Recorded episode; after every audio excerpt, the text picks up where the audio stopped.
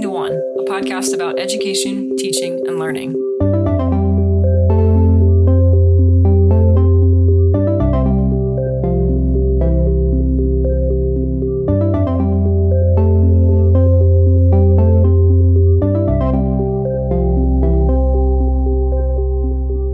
Hello. How are we doing? Doing okay. You doing okay? How are you? I'm fine. I'm fine. I'm fine. Staying busy, enjoying the You're summer. very busy. I'm very busy. I'm getting a tan, so that's exciting. I've been tanner, but uh it turns out I must get most of my tan at the beach. Wow, you haven't built up your No, I don't have like my my your my big base layer. base. Yeah. Okay. I mean, I do, but I appreciate the more gentle You build up because I crisp. you are a much different white. The sun touches my skin. I I The earth instant insta insta crisp Insta crisp. insta crisp. Mm. Let's keep that for the viewers, I, listeners. I use only the highest SPF Seventy. lotions. I think I read it somewhere that it's like after like fifty. yeah, None there's supposed to be an upper limit to the effectiveness of sunscreens. I have heard that, but I don't really know what it is. But we're paying for that that 70 that sweet, sweet 70 SPF. just in case. Brightest Well- whites right here. We actually podcast related. Yeah. Episode 50. Yes. We had our first guest, Risha We. Allen. Mm-hmm. And we actually spent last weekend in, uh, well, a couple weekends ago at this point, but we spent a weekend in July with her and her whole crew in Nashville celebrating her 40th birthday. Yeah, that was a lot of fun. Yeah. So. So. happy birthday to Risha, who led a really interesting discussion on banned books. Yeah. If you haven't heard that episode, go check it out. And is still serving as TikTok's music teacher. Yes, she's on TikTok. Rish Dish Fish. So Rish dish fish. Yeah. So we did that. We did come home in quarantine just to be safe. Yeah. Yep. Uh, and we made it out. We did. So, but also we were pretty, we went to a lot of outside places in Nashville, but very busy still. So we're lucky. Yeah. We're at a weird point in the pandemic where people still care, but also don't. so yeah, I like just feel like we're doing the leaving the best we can with Yeah. our choices.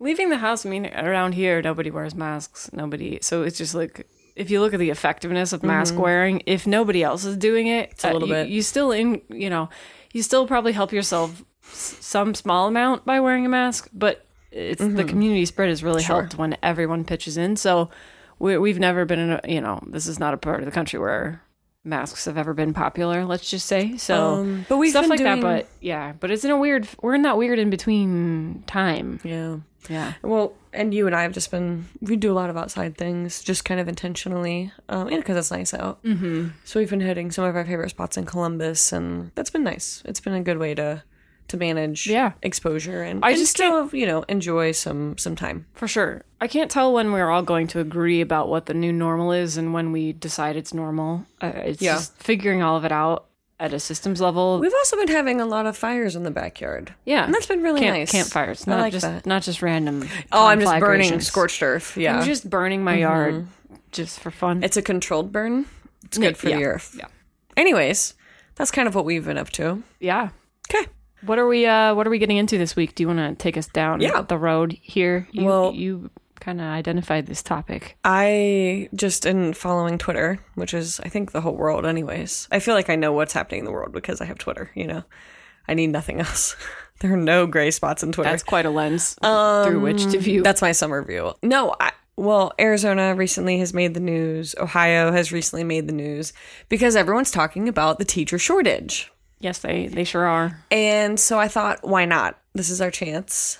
And we are in the thick of it in a lot of states right now, Yes. trying to get enough coverage to start school, um, especially when some southern schools start as soon as just two weeks from now. Yeah. So, I mean, um, you may have heard that the entire workforce has shrunk by, by about wait, what was seven percent is what it looks like we found. yeah. So, so the workforce generally, everyone is everyone is complaining about worker shortages. So this is not unique to education, but there are some unique forces in education that are driving even higher attrition rates in the job market. So yeah, teachers are looking to leave. Yeah. We'll talk about why this is hitting education even harder than you might expect. But the whole entire workforce has shrunk by nearly 7%. There's this uh, Economic Policy Institute study recently that said that, you know, there's fewer working people right now. Um, the pandemic had a lot to do with that. There was a Yeah. Rand Corp survey last month, sometime I think, found about a third of teachers and principals said they were likely to leave their current job by the end of the 2022 school year. There are some other studies that I've been reading that said half. So, Yeah. like, depending Yeah. on who you're polling and where, there are a lot of teachers looking to leave right now. Well, and another thing that impacts this is that from year to year in different states, for example, my dad left and retired from teaching because of a Senate bill that was coming through that was going to change uh, the sick days and things like that that he kept in retirement. So even from year to year, we do see those types of things affecting teachers. Yeah. But on top of that, then you have um, a pandemic and a lot of other factors that are, and, and like you said, also just generally Yeah. that the workforce has shrunk. There's a recent Boston Herald article that we found. We'll link to all of these. Art- There's a whole bunch of articles. We're going to talk about statistics and stuff today, but we're going to link to this Boston Herald, Herald article. They they interviewed the American Federation of Teachers president, Randi Weingarten. Everyone's saying the same thing about what's going on, but the thought here is that, quote, teachers and school staff have been struggling for years with a lack of professional respect, inadequate support and resources, subpar compensation, untenable student loan debt, endless paperwork, and a culture of blame that weaponizes standardized tests to attack public schools and public school teachers. And then came COVID. Yeah, it's just like the, you know, Correct, Randi. Yes. Uh, the whole straw that broke the camel's back. The COVID was the straw. Mm-hmm. so this, this same article was talking about how 79% of teachers said they're dissatisfied with their working conditions, according to this to the AFT. That's a rough. That's, a large That's a bad number. time. That's a lot of people to be dissatisfied. So you, you think if you like whatever, like 80% of any given company, if you had 80% of your Of workers your workers, unhappy That would with be- you, how you would probably you, wouldn't be open. how would you even function? You probably wouldn't be. and look at teachers And here look at us. the work. So uh, there's an article called "Here's What's Driving the Nationwide Teacher Shortage," and it was from The Hill, and it's by Adam Barnes. This is from April of 2022. So Uh-huh. Okay. keep in mind, I mean, we're trying to be as current as we can, but obviously. Uh, it's July of 22, so we are in the thick of hiring for most states. Um, Sure. This is a last ditch effort at this point to try to cover. Um, but these are some of the points that uh, this article from The Hill noted. These are sort of this is talking about kind of what's causing the shortage. Yeah. So it says that obviously burnout is still a driving force. And I read I read a lot of articles trying to research for this, but it seems that the United States could be without as many as 500,000 teachers. But I, I saw the range anywhere from between 300,000 positions and 500,000 positions. I'm sure this is a difficult thing to track because it's people who are like maybe looking for a job, Right. Who are saying they intend to leave teaching, but who Exactly. can't necessarily until they've found something else to move to. I'm sure that doesn't help. Um, But it seems down. like we, like the United States, could be bracing for as many as half a million fewer teachers. Mm-hmm. And I would maybe not this year, like you said, but in the upcoming, right. uh, you know, years. Um, obviously, like Chelsea said, COVID is exacerbating this. So the NEA did a survey and they found that 55% of educators, regardless of age or years at the chalkboard, plan to leave earlier than expected. And they cited uh, pandemic related stress, and 91% of them said that the pandemic had been had had become such a serious problem that it affected educators in the way that it has. And that it as i think we'll probably keep saying over and over again was just enough to push them past that point in that same survey from the NEA, 96% of educators uh, that participated in it supported increasing teacher salaries as a way to combat burnout. So we're back to funding education. Yeah, amazingly, when people make more money, they can do a better job because And they're they're not as willing to stick with it. by the hustle. Yeah, But another interesting part of this is that the staffing crisis is actually compounded by a massive decline in undergraduate degrees in teaching or any sort of education program. So if you think about the general low pay, and I say low pay in like quotes because as we know, the average obviously is going to keep changing. And it's also based on where you work and the size of your district and things like that. But we'll get into pay disparity a little later, but Yeah. pay disparity is definitely driving a teaching shortage. Like, who wants to go invest you know, take on student debt in service of a degree that you know is going to underpay you by 15% to, For to the your first peers. 20 years. Yeah. Yeah, exactly. Yeah. Or no, beyond I mean beyond that. It doesn't just last for the first one. Like people are chronically underpaid throughout their entire careers as educators in this country. Mm-hmm. It's just not an attractive thing. Yeah. And so obviously though, as we also talk about fewer people getting degrees, we're also talking about expanded opportunities for other people. And so one of the stats from this said that there was a recent report from the American Association of Colleges for Teacher Education, and it showed that the education degrees peaked at more than 200,000 per year in the 1970s, and now fewer than 90,000 were awarded in 2019. And so uh, this is kind of what I was referring to is that there are expanded opportunities In other fields outside of teaching. Right. And women are finding, especially, other professions to be working in. So, the other part of that American Association of Colleges for Teacher Education report said that 36% of all bachelor's degrees that were earned by women in 1970 to 1971 were in education. In 2018 to 19, only 6% of bachelor's degrees were awarded to women in education. Right. So we're seeing women do all kinds of jobs that they didn't used to do or weren't standard for women to do. And so, as I think most people could agree, um, education is a very female heavy profession in Yeah. most places. If you saw our download statistics, uh, the way It would confirm that. by gender, it would definitely confirm that. It's so fascinating. A, a, a wide majority of our audience, I would say, uh, it's women. So we have fewer people getting education degrees. Mm-hmm. We have fewer women, especially, getting education degrees, which is a great majority of the teaching population. And so all of those things combine on top of not being paid enough um, and everything else that we have problems with as educators.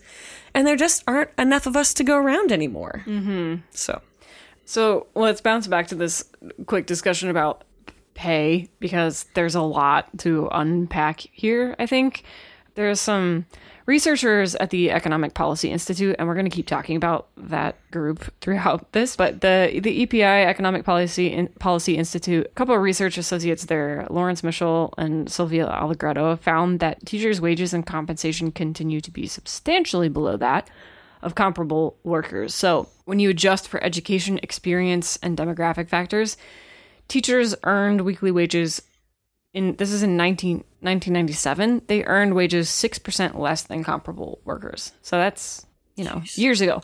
In 2019 the penalty was 19.2% so we mm. went from a 6% wage gap to comparable workers to a 19.2% gap in 2019 which and that's a decrease from the wage penalty of 22% in 2018 so like you know we made a little bit of improvement but that's an insane gap. I mean that's mm-hmm. it really is. teachers on average usually enjoy better benefit schedules which is one of the things you've talked about as a teacher. One of the things that you look for is a good you know good benefits because mm-hmm. you're all your only hope what I get. right. Your only hope is to make up the salary gap by having a good benefits plan. But this same studies found that although teachers on average enjoy better benefits packages than similar workers uh, Oh no.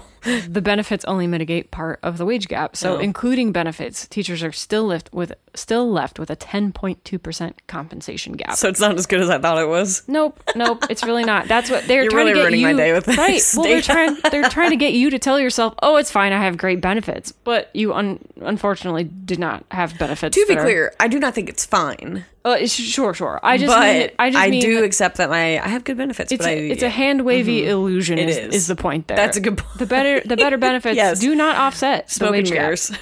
Not at all. So, data from the U.S. Bureau of Labor and Statistics shows the median pay for high school teachers in the U.S. in 2021 was $61,820. Median salary for kindergarten and elementary school in the same year was 61,350. Average starting teacher salary for the 1920 school year was 41,163. Yeah.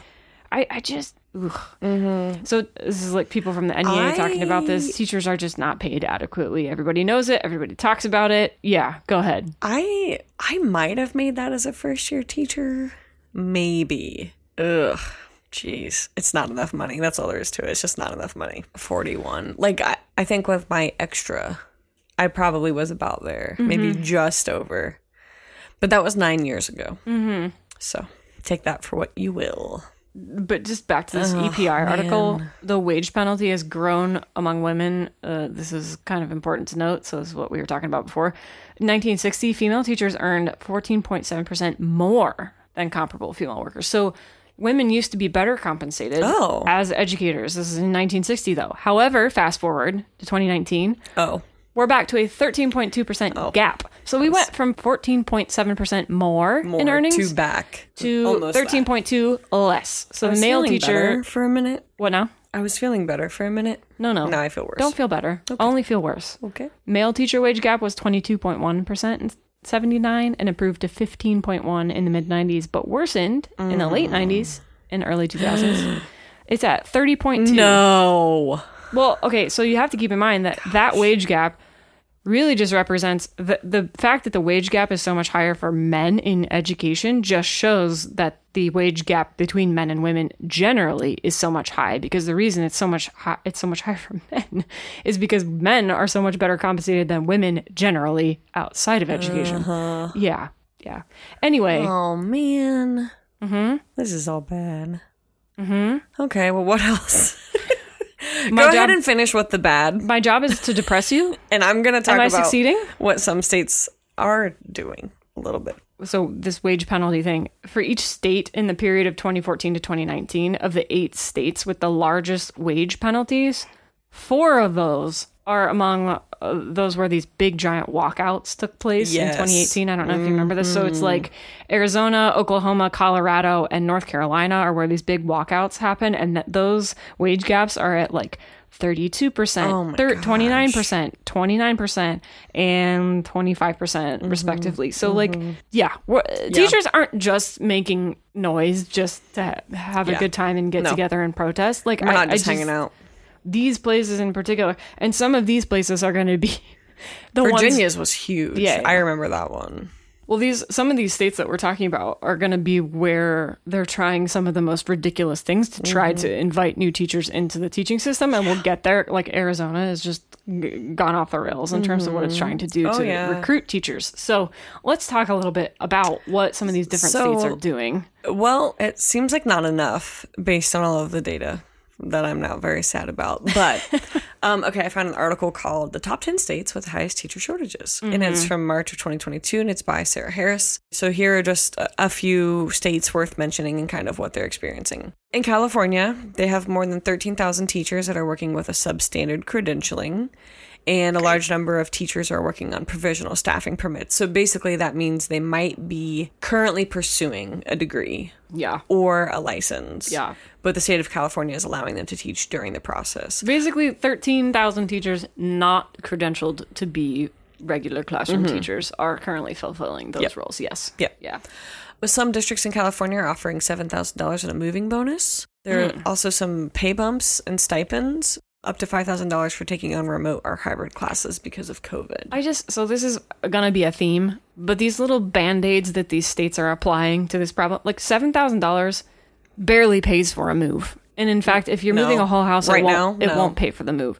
So like, a moving bonus is great, but you're still left at the end of the day with a huge pay gap mm-hmm. between you know teachers and their peers. Yeah. comparably educated peers.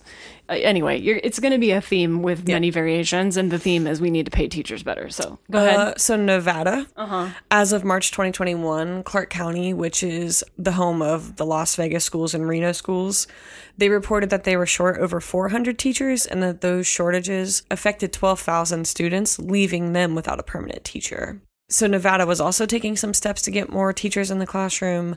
They funded 600 praxis test preparation courses. Praxis is the test that you have to pass to become a credentialed educator in this country. Mm-hmm.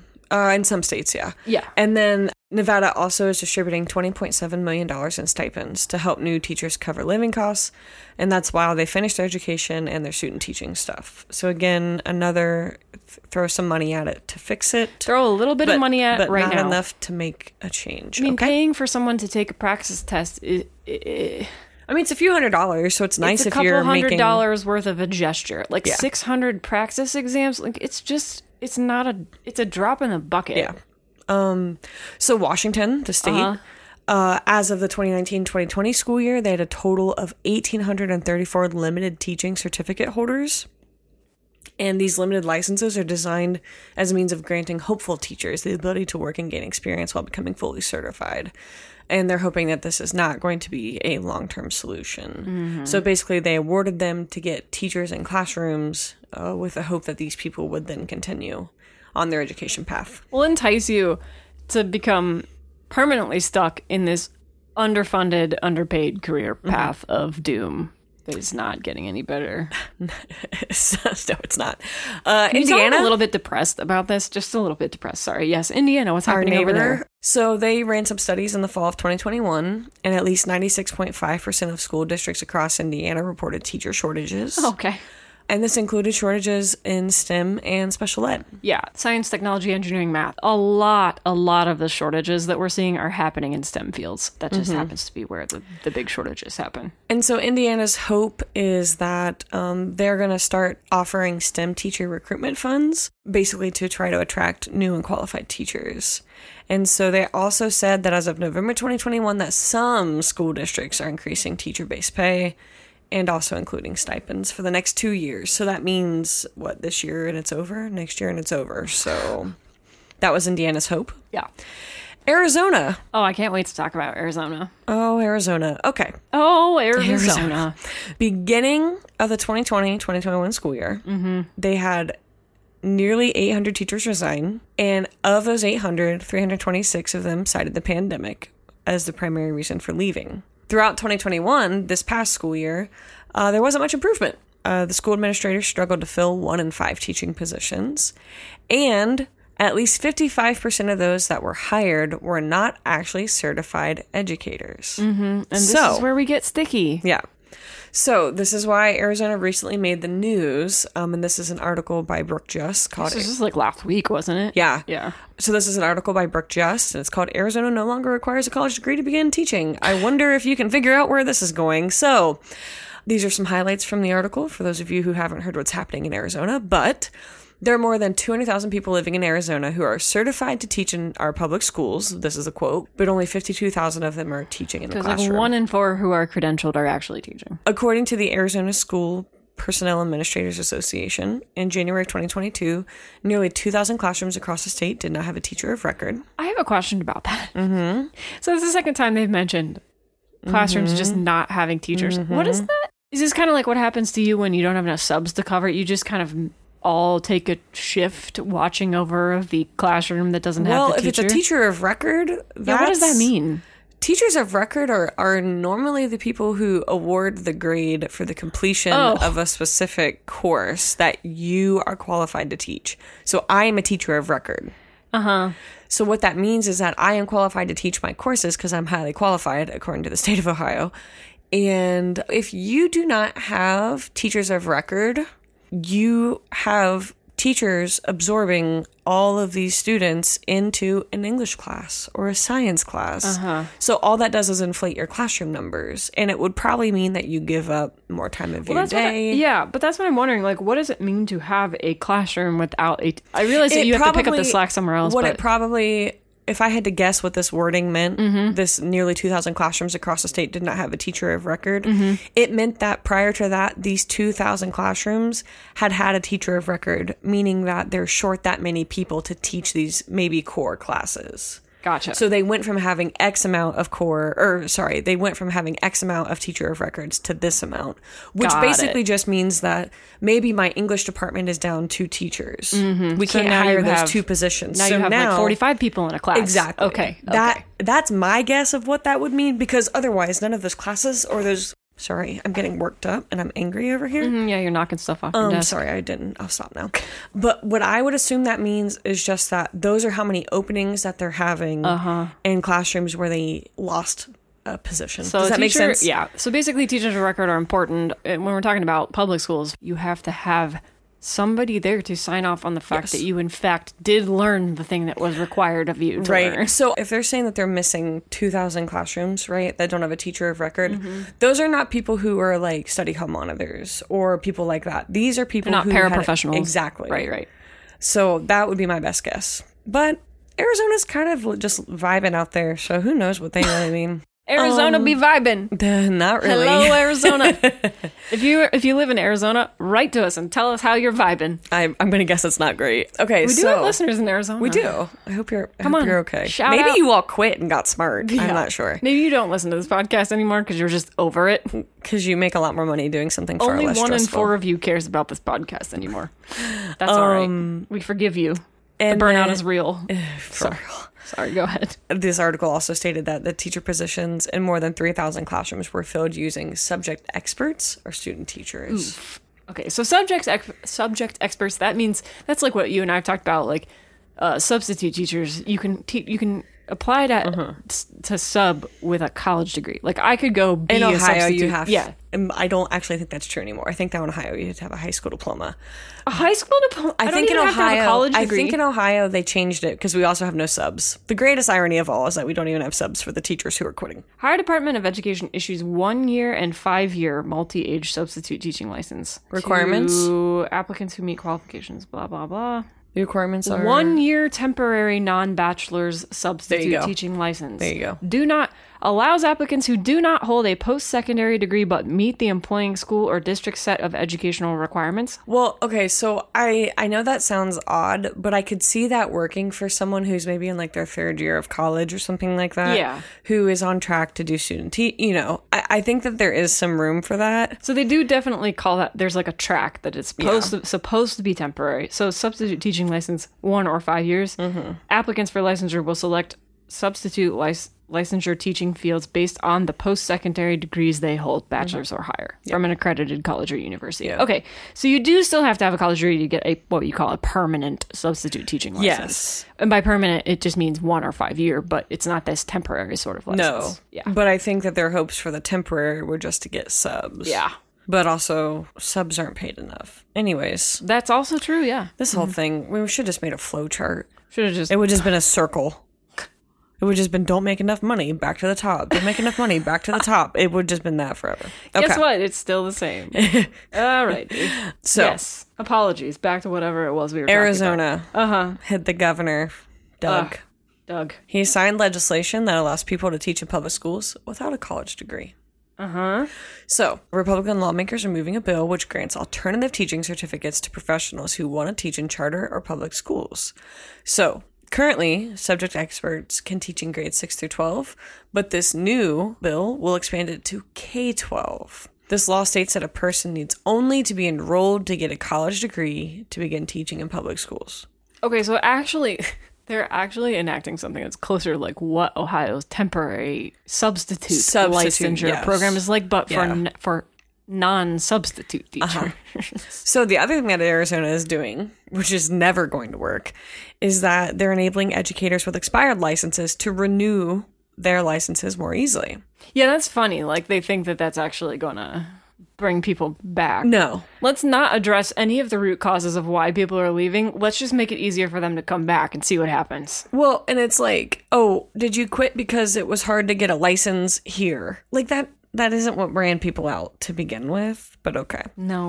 But yeah, they did cite the amount of retired teachers like living in Arizona still, and it's like, well, they're they're for. I mean, aren't there a lot of retired people in general leaving, living in Arizona? Like people go to Arizona to retire, among other things. yeah, but yeah, The weather is nice and balmy. yeah, and then they take all the things that they were allergic to from the north, and then ruin that for everybody too. Oh, wow. anyways, okay. okay. Got an extra guy Um, with Arizona, it seems. Haven't you read about that? I, people have always talked about like moving to like Arizona, New Mexico because there are less allergens, mm. right? But what most of the people did was they took their own houseplants back with them. And it's like, well, guess what? I have not read about that, but that's very interesting. But it's like there are a lot of cases of where people move there for like healthier reasons, but they took everything with them they were already allergic to. Mm-hmm. interesting. or they tried to make it look more like home. And it's like, hey, if I mean, if you're is like where me, the allergens are. if you're like me, my allergist when I was younger was like, it's green, you're allergic to it. And that's been my life. Okay. One more thing Mm-hmm. Yeah. about Arizona. Yes. So they, I wanted to note that in addition to all of this pay stuff and credentialing stuff, Arizona, the state legislature out, out there also has this whole slew of bills that is opposed by the Arizona Educators Association. I'm going to assume that's like the state That's uh, their largest. Um, oh, it says that. teachers union. Look, look one line. With more than 20,000 members, the Arizona Education Association is the largest professional association for public school employees. in Oh. Well, there we go. The largest teachers union in Arizona. I did not read my own notes. I was like, I'm pretty sure that's a union, but Look up one line. Sorry, Whoops. go ahead. the largest teachers union in Arizona. Now that we actually know that's what it is. Yep, uh, confirmed. has a they, they're opposing a whole bunch of bills that are being that are on the floor. So the one that they're opposing is that credentialing change that you were just talking Yeah. about. They they are opposing that bill. So the teachers union is opposed, opposing that bill. They're also opposing a whole bunch of other bills, and I'm gonna I actually put a direct link to the page of bills that they are opposing. It's just like oppose, oppose, oppose, oppose. There's a little icon by each one, and it's just For like, the E oh, AEA. yeah, Okay. And they're just opposing an entire column of bills. So I might be pro. I mean, that sounds, you know, I think I'm on their team. uh, they're so they're they're opposing gag rule bills so basically like bills designed to stop teachers from teaching about certain things in their classrooms we've been hearing a lot about Uh-huh. Yeah, that recently Figured Um, that would come up. they're opposing uh, legislation that's aiming to crack down on diversity and inclusion lesson materials so basically it's like if you mention race or lgbt issues or any of these things that get everyone so worked up if you even mention them you have to provide your materials like 72 You know hours what? ahead of time stuff like that I have a thought for Arizona. what's that If you don't even have enough teachers, maybe worry less about telling them what they can and can't do. Well, they're and also- worry more about just getting them in the classroom. Yeah, absolutely. They're also doing things like trying to ban COVID vaccine requirements in Arizona. So teachers are not happy about that either. The AEA is against So the teachers you all might of these things. you might get maybe wouldn't want to teach there because they're concerned about their own health. That's so surprising. Why would you be concerned about your health when you could be concerned about And then guess what? the money that you're not making as a When teacher? they don't require it, and then they have a bunch of teachers get sick, and then they can't find subs. Also, don't pay those subs well. I'm just saying. If they can even get them, they have to get a sub to pay them poorly. True. We can't even. I mean, that's Ohio's problem. We can't even get subs to Yeah, pay let's- poorly. Let's talk about Ohio. Actually, how is let's what? What are we doing here in good old Ohio? Most of our listeners are in Ohio, as it turns out, because we are in Ohio. So talk about. Let's talk about what Ohio Okay. is throwing at the wall here. Mm-hmm. I'd love to know. Oh well, it's a lot of the same. Remember that circle? We're we're gonna just wrap one more time Okay, around it. okay. Okay. Uh-huh. So we have a rep in Ohio. Her name is Mary Lightbody. She's a Democrat from Westerville. Uh, for those of you not familiar with Ohio, Westerville is the home of Otterbein University, a liberal arts college, and it's a pretty affluent, I would say, area, a suburb of Columbus. Uh, so Rep Lightbody is proposing a slew of legislation that she says will encourage former educators to return to the classroom and entice future educators to join the force. So there's a there's a few things we have going on I here. just have these people ever talked to former educators? If you talk to a former educator, there's a reason they're former. she They're is either- a former educator. Well, I just like then she should know better. There, you know, there are reasons why former educators are former educators. Mm-hmm. I just, you know, I mean, I just mean this like right now. I don't mean in mean, she did general. say you're not allowed. She didn't say it would work. I know, I know. I'm just saying. I'm just saying. Like right now, if you look at the, I, I just, I'm very doubtful of this legislation that's trying to bring teachers out of retirement. I guess it's like the past two and a half, three years have just been why teaching is so horrible on display for the entire country. And Mm-hmm. it's just like, oh, so you think that enticing retired teachers who are like, oh my God, I finally got out of that place yeah. to come back and work again, it's just like, mm, Yeah. maybe not. Maybe that won't work. Anyway. So one of the ideas is called House Bill 663. Uh-huh. But the thought is to provide loan repayment programs, right? Support for STEM teachers. Mm-hmm. But you have to be a first time educator. You have to agree to teach for five years at a school with, quote, persistently low performance ratings on a state report card, end quote. And basically, those are places that struggle to attract STEM teachers. Yeah. So here's the deal with that. It's kind of funny because um, Teach for America did something very similar. They would kind of subsidize teacher training, but send you into high, like high poverty, low performing school districts, and just hope for the best. This thought that like we need to incentivize throwing teachers into the gauntlet. We need to improve the gauntlet. We can, we can't just kind of like put a band-aid on a terrible working condition and hope that somebody's going to stick it out. I, I, I Mm-hmm. why? So, one of the other goals, Uh huh. because Lightbody is, quote, particularly sensitive, end quote, to the need for diverse teaching staff in Ohio schools, they are trying to introduce a bill aimed at minimizing the financial barriers barriers to earning a degree. That's good. So, it's called House Bill 667, and it would launch a, quote, grow your own teacher program, What? which would make me never want to become a teacher. Like a chia pet? Okay. Grow your own teacher program. grow your own sad educator who starts going gray the moment that they start teaching kids who is always broke and who has nothing left to live but Lexapro. You only have to water her once a week. she thrives on depression, lack of light, and no time for herself. oh wait, that's me.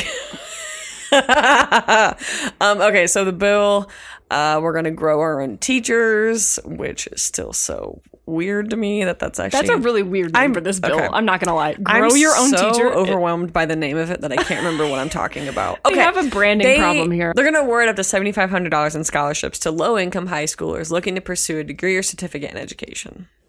To grow your own teacher with a little grow lamp in your basement, Grow your so you own can teacher? water it all year long. Reminds me like like the Earth Day trees they send home I like the you chia pet. Why not stick with that? teach a teacher Grow, chia pet?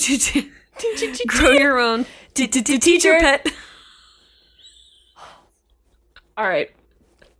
Wow. Ah. I know I'm, poking fun at this. I'm glad they're trying to I do am. something. no, this is ridiculous. but. Seventy five hundred dollars is not enough money. again, I just like It's not enough money. If we are trying to, Y'all know what inflation is like right now. if you are trying to support the need for diverse teaching staff and you're going to throw 75 that's not anything when you talk about a four-year degree program for most people that's like books i'm sorry I- Barely. i, refuse to support grow your own teacher program because i just i if anyone had ever told me like oh you're going to be in the grow i would not have become a teacher if the option was to complete the grow your own teacher program unless it made me taller That's what then I'm saying. i would have thought Uh, about it Politicians, they think that they have clever names for things, and it just feels like no the government is so woefully behind how to communicate with the people who are entering the job market. That that's really a kind of problem. You know that this branding is like potted plants and like shovels. I'm sure. I'm just like picturing the the and, like, green. the smiling sun. yeah, the green leaf clip art that is going to fuel. Clippy? Clippy is going to make some green leaves. holding a rake.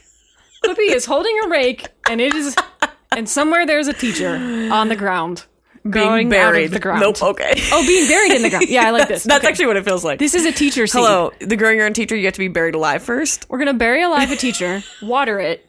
This is the Ohio Department of Education. okay. Well, anyways. We're coming a little bit unglued about what governments are trying to do to improve the situation because it's actually really not that helpful. okay. The last thing, Yeah. about our great state. Uh huh. It's called House Bill 554. It unanimously passed the House in late May of 2022 and says that the Ohio Department of Ed is required to provide non renewable two year temporary educator licenses to those whose licenses have expired, so long as the recipient completes either 18 continuing education units or six semester hours of coursework during the duration of the temporary license. So, essentially, this is for someone whose license either they let go out or they quit teaching and left and didn't renew it or who retired. So they're going to give them a chance to come back for 2 years. Probably start minimum of the year. You know what I mean? I'm trying to imagine They'd what still that have would be. to. They'd still have to recertify for their still regular. have to recertify in the 2 years. Yeah. These people quit or left for a reason. Making them do this is not doing anything. If I was some retired person and I was reading this, I would totally stick it to them. I'd be like, give me my two years. I'd go do it for two years. I wouldn't do any of those hours and I get out. What are you going to do? Why would somebody want to do that? Okay. Anyways. Mm, it makes me so mad because it's not actually doing anything helpful. We actually did a whole thing about credentialing and professional development and the requirements that teachers. It's a whole episode. I forget the episode number, but it's one of ours. We talked about all of this. Go back and listen to that because on top of everything that we're talking about, the lack of pay, the all, all of this stuff, teachers are also required to pay their own way into their credentialing. Basically, So, but imagine you've left teaching maybe for 10 years, maybe for 15 years, who knows how long. They want you to come back, so they'll give you two years. So you're basically a first year teacher again. yeah, And then on top of being a first year teacher for two more years, they want you to also do continuing credit. And I'm sure that comes with a first year teacher pay scale. That's what I mean. They're they're probably not going to pay you more than 10 years experience regardless of what you have. I'm sorry. If you're thinking about it, good for you. We need you, but don't do it. Okay. One last note. Yeah. Current law requires educators not currently employed in an Ohio school to, prior to the awarding of a license, complete either six semester hours of coursework or a variety of professional development courses, according to the Ohio Department of Ed. Oh, okay. That's the fine print. oh, okay. I just wanted to throw that out there as a legal Define disclaimer. legal disclaimer from non-qualified legal okay, non-experts. I'm Okay. against grow your own teacher. I'm fine with the forty thousand dollars of debt hope, like student loan forgiveness. I wish it was more than just STEM teachers because if anything we've learned, it's not just STEM teachers that we don't have; it's every teacher. But you know, if we start a large enough farm, we can grow plenty of teachers, and then we won't have to worry about it. Sorry, Intel. Sorry, Intel. You can't build a chip factory here. We have to grow our own teachers. You're growing your own teacher factory. wow. Okay. right. Well, so I put uh, this whole section of takeaways for this, I think which we is know. just me ranting. Your third uh, point. I'm feeling very good about what Chelsea's written here. Very mad. I think we've probably already said all of this. We have. Let Let's me start just- from the top. Yes. Okay, wait, one more time. The circle. Back to the, the circle back to the top. Okay. Okay. Just a very quick rundown here. These are my thoughts about systemic changes we need to make to make teaching a more attractive career choice We should- for qualified people. Be more supportive in our funding of education. Yeah, maybe we should stop defunding education. Is the number one point. You, all these emergency measures, like we're talking about, uh, they don't address the chronic underfunding of education. They are temporary band aids. They are not looking to the future. They are not setting up this country for long term success in educational, like in recruiting teachers. They just aren't. State legislators should not be in the business of telling teachers what to teach in their classrooms. Stop with the gag orders. Stop with the book bannings. Stop with bills requiring educators to make materials available to parents so the parents can make sure they're not offended by whatever this teacher is When you- teaching. when you've grown enough teachers, then think about it. But not until you've grown enough. parents are out of control. I will put I will put that politely, but parents are absolutely all of my friends who are teachers. The stories that they tell me about how badly parents behave, it's no wonder people are burning out of this career because the parents are w- worse than the students, and the students are often difficult uh, in terms of behavior. In terms of behavior, yeah, there are a bunch of activists running for school boards across the country right now. So if you don't want your public school to become increasingly the sort of place where book bannings and uh, gag orders happen, consider putting your name in for a race in your local public school board. And then a final a final musing on top of all of that.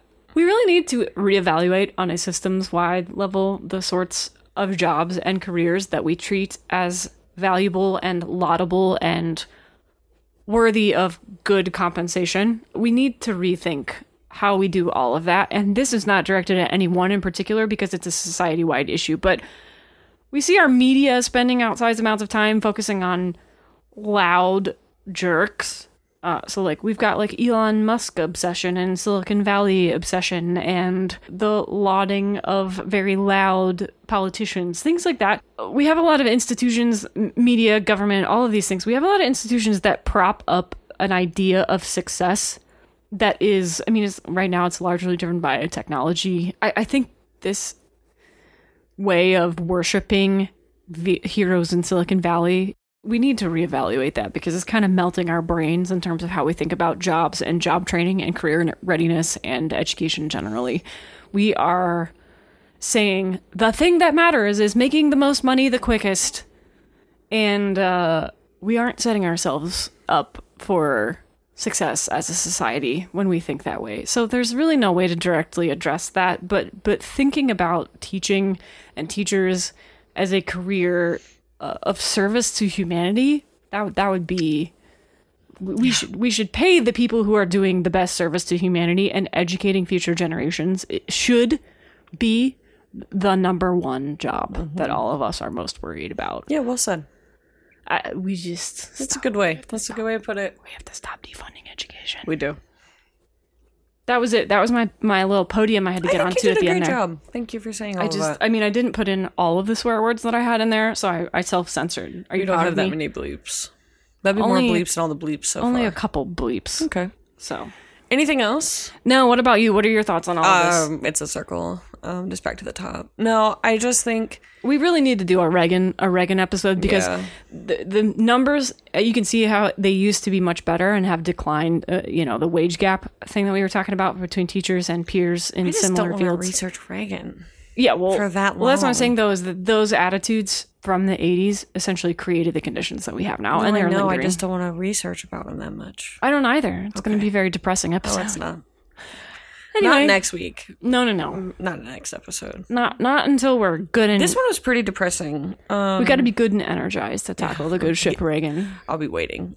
No, I think what you're talking about is exactly the case.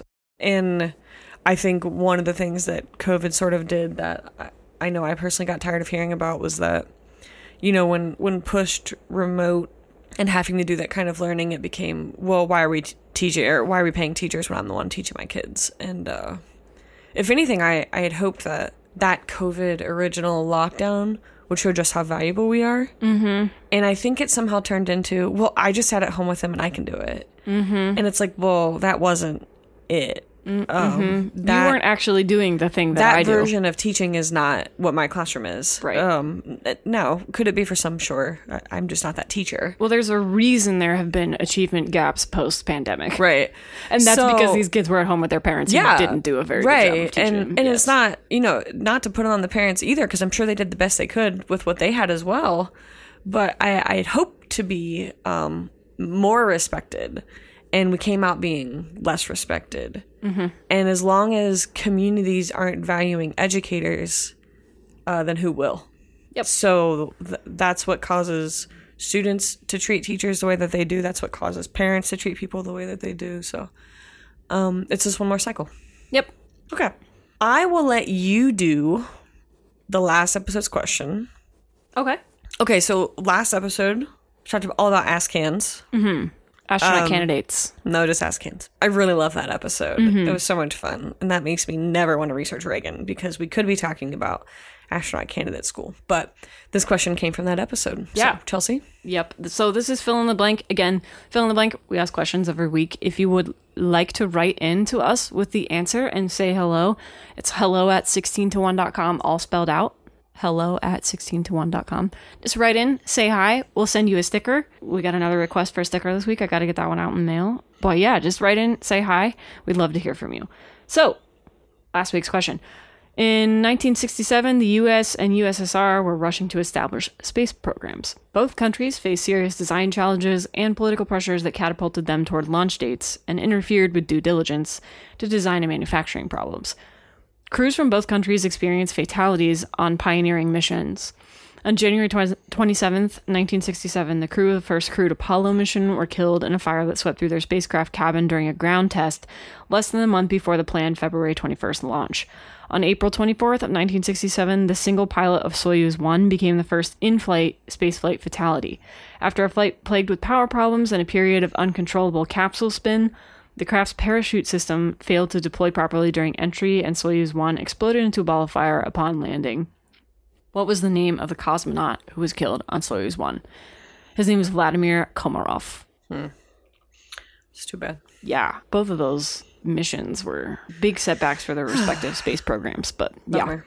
All right, this episode's question. Okay. In the United States, an upper secondary school teacher with 15 years of teaching experience makes about $65,200 a year on average, according to the latest salary data from the Organization for Economic Cooperation and Development. That puts the U.S. behind Ireland, Australia, the Netherlands, Canada, and Germany, as well as this country, which leads the world in teacher pay with an average pay of $109,200 for upper secondary teachers with 15 years of teaching experience. So, what is that country? Yep. I'm interested in that in that place all of a sudden. They also lead the way in uh, well, they're they're high up there in educational attainment as well, Yeah, so it makes you makes wonder sense. how they're related. Yeah. Okay. We have kind of a joint what we learned We do. in this episode. we do. So I'm just gonna say mine really quickly. First of all, a listener told me that I said I didn't like boats. Did I say that? I'm unsure. That you don't I- like boats? I don't think I said I don't like boats. I definitely like water. I She don't likes boats. She I likes don't water. want to do the work. Uh huh. You don't want to own a boat. I want a friend with a boat. You want a friend like a who big has a boat. boat. I want right, right. like a a chilling boat. Like I can go down under and you know take a nap kind Uh-huh, of boat. I need uh-huh. like that. you want a V berth. I don't can- think I said I don't like boats. Okay. but for the boating community, I am sorry. Sorry to the boating community. Okay. Um, I don't know who you are, but apparently you're listening. Okay. Here we go. What you learned this No, I mean I think I already you- knew that, but. I had somebody ask me that, and I was like, oh gosh, did I say that? And I literally asked Chelsea, I was like, did I say I don't like boats? Because they're saying I did, and I don't remember. I that. think you shut down my my dreams of boat ownership. I okay. Anyways, You might have done that. we'll go. We'll revisit that. Okay. Uh, Post recording. Uh-huh, Okay. uh-huh. I I'm gonna be honest. I'm sure I've learned a lot recently, but my TikTok app is kind of buggy because I did the iOS 16 update, so I don't get my extended TikTok viewing viewing anymore. So I went back to an audiobook. Mm-hmm. I think that's what people do. People read people read books when they want to learn things. Did you know Not that? watch TikTok. Okay. Um, Did you know that they read books? It's probably uh, some foreign country intercepting my TikTok app, but regardless, I've finished the Brandi Carlile book, Broken Horses. She's one of Chelsea and I's favorite artists. Incredible voice and just a great story. And so it's read by her, which you know I'm a sucker for. Any sort of nonfiction that's read by the person it's about or who wrote it. Really, really great book. Such an interesting story. And just so many fun things to learn about, like music icons. She talks about Elton John as Elton and Joni Mitchell as Joni. My friends Elton and Joni. Yeah, and so it's just it you feel like you're sitting in a room hearing her just like tell you about Joni Mitchell and Elton John and all of these great people that she knows. So it was just I like I said, I'm a sucker for that kind of book. It- It's a great escape for me, and so uh, I just read, uh, like I said, Brandi Carlile's book. It's called Broken Horses, and I will link it, uh, option to buy it from our favorite bookstore, the Book Loft in Columbus, Ohio. If you ever click on our links for a book we've recommended, we always do our best to link it to the Book Loft because they are a local place, uh, one of our favorite places to go on a rainy day. And so if you'd like to check it out, I will link it for you to purchase. Mm-hmm. Okay. So what we both learned, Chelsea and I did some combo. Uh, we listened to the book The Color of Law by Richard Rothstein. Yes. So he is affiliated with what I was talking about before, the Economic Policy Institute. That's why I was coming back up. But this guy, this is actually a 2017 book, which I thought it was more recent. I did too. because it must have just had a moment in the media or something. How did we hear about this book? I don't know, but I recently heard about it. Okay. But it is a 2017 book. We borrowed it on Libby We did. using our, our, our, our library card. our local public library Look at us provided this service to us. all of the things. So we read this book. It's called The Color of Law. Rothstein's stated purpose in this book is to show how federal, state, and local governments not only tacitly supported, but also really actively promoted explicit policies and laws and guidelines that have resulted in race based segregation in the American housing market. Mm-hmm. So, this book, it was so dense with data, just so It is. dense. it's very heavy. yeah, Uh, it's hard. It's a hard. It's a difficult read. It's it's not too long, but there's just there's so much research. There's so much data. It's an incredible argument. Uh, Yeah. It's not an argument. It's it's fact. Well, he does have an argument. He he is making an argument. The argument he's making is that we have a constitutional obligation to remedy these situations because they were government policies. So his kind of motivation in all this was a couple of Supreme Court rulings. The Supreme Court was like, "Yeah, we recognize this is a problem and it's very sad. And if we could prove that the government's policies Had- are what yeah. caused these these material conditions, then we could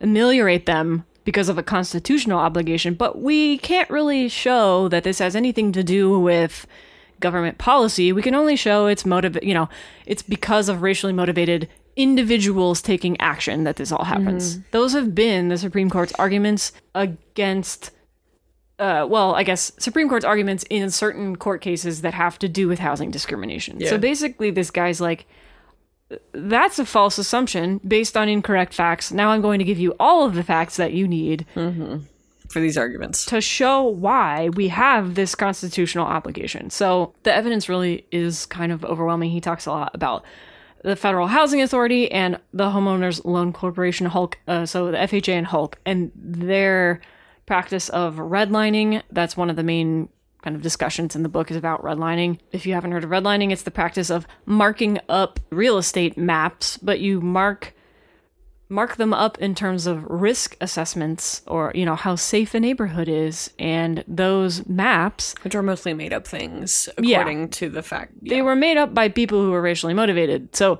uh, among other things, but you just got to read the book. So it's just like all these the redlining, the practice of redlining means that loans would not be granted to housing developments where integration was intentional, uh, among other things. So just just tons of stuff. They were like neighborhoods making covenants among people who live there to say, okay, we will not sell our houses to any black families. Mm-hmm. That you, you would like move into a neighborhood as a white family and then they'd come to your house and get you to sign this housing covenant saying that you would not sell your house to And then it talked about the communities most affected by like white flight and things like yeah, that. and a lot of talk about um, how all that happens. They talk about favorable loan amortization schedules for white families and black families not having the same, so they can't amass equity in their homes because of these Hulk and FHA policies. Mm-hmm.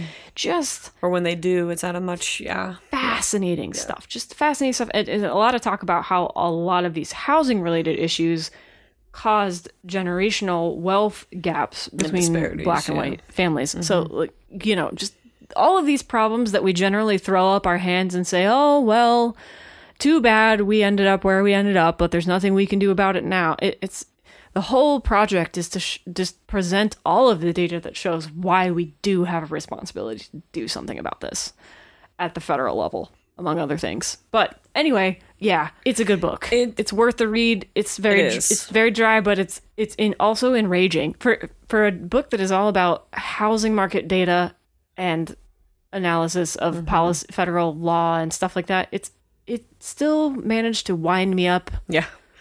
I got real wound up. I would just sit there and like shake my head and like make irritated noises while we were listening to this audiobook because it's so it's so hard Yeah, to that is listen what it was to. like. I have to agree.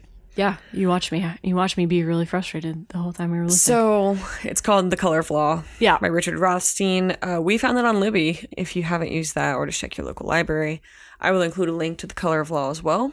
Uh, if you'd like to purchase it, it's a heavy book for sure. Just so much data, um, and a lot of a lot of money words that I wasn't super familiar with. So it was a lot of us being like, "Wait, what is you know uh, what's that mean? What kind of a loan is this? yeah. this?" I learned a lot about um all of that stuff too. Just But I think housing it's- market generally. I think it's important reading. well, it's Um, also important right now when you consider what's going on in the housing market right now sure. in this country because Yeah.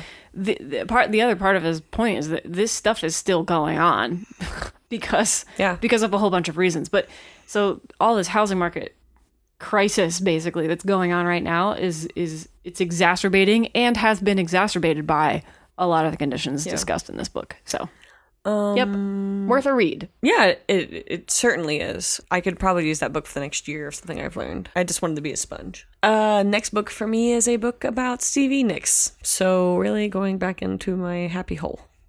Your happy hole Do you have anything on deck? the lady musicians book wise Yeah. Do we have anything else on our list? I mean, I'm still falling down my hole of internet and psychology related. Yeah. Yeah, the way the internet is impacting us, Yeah. and I've got several books checked out that I need to finish We- up. So, we are gonna read One Flew Over the Cuckoo's Nest. yeah. That's on our list. well, we read Hidden Valley Road. Right. So we felt, and it referenced that book quite a bit. Um, so we're gonna read that, Mm-hmm. but we're kind of in a in a mental a mental break before One Flew Over the Cuckoo's Uh, Nest. mental break from mental health discussion. Yes. um, but as always, if you have any books you'd love to share, please do. yeah, write us in. We love your recommendations. we do. We, like your podcast recommendations. We've listened to some of those. Yeah, we like have. your book recommendations. So And we actually need some more books on. We really don't have any books on deck. I'm Yeah. like trying to think. We write really in don't. and tell us what to read. We like to learn stuff. We do. It doesn't really matter what it is. We Yeah. like to learn about it. okay. Thank you for hanging out with us. We will see you in. Will it be August? Well, we'll see you. We'll see you in two weeks. We'll see you in two weeks. Yeah. Hope you're enjoying your summer, and we'll see you next time. Okay. Bye. Bye.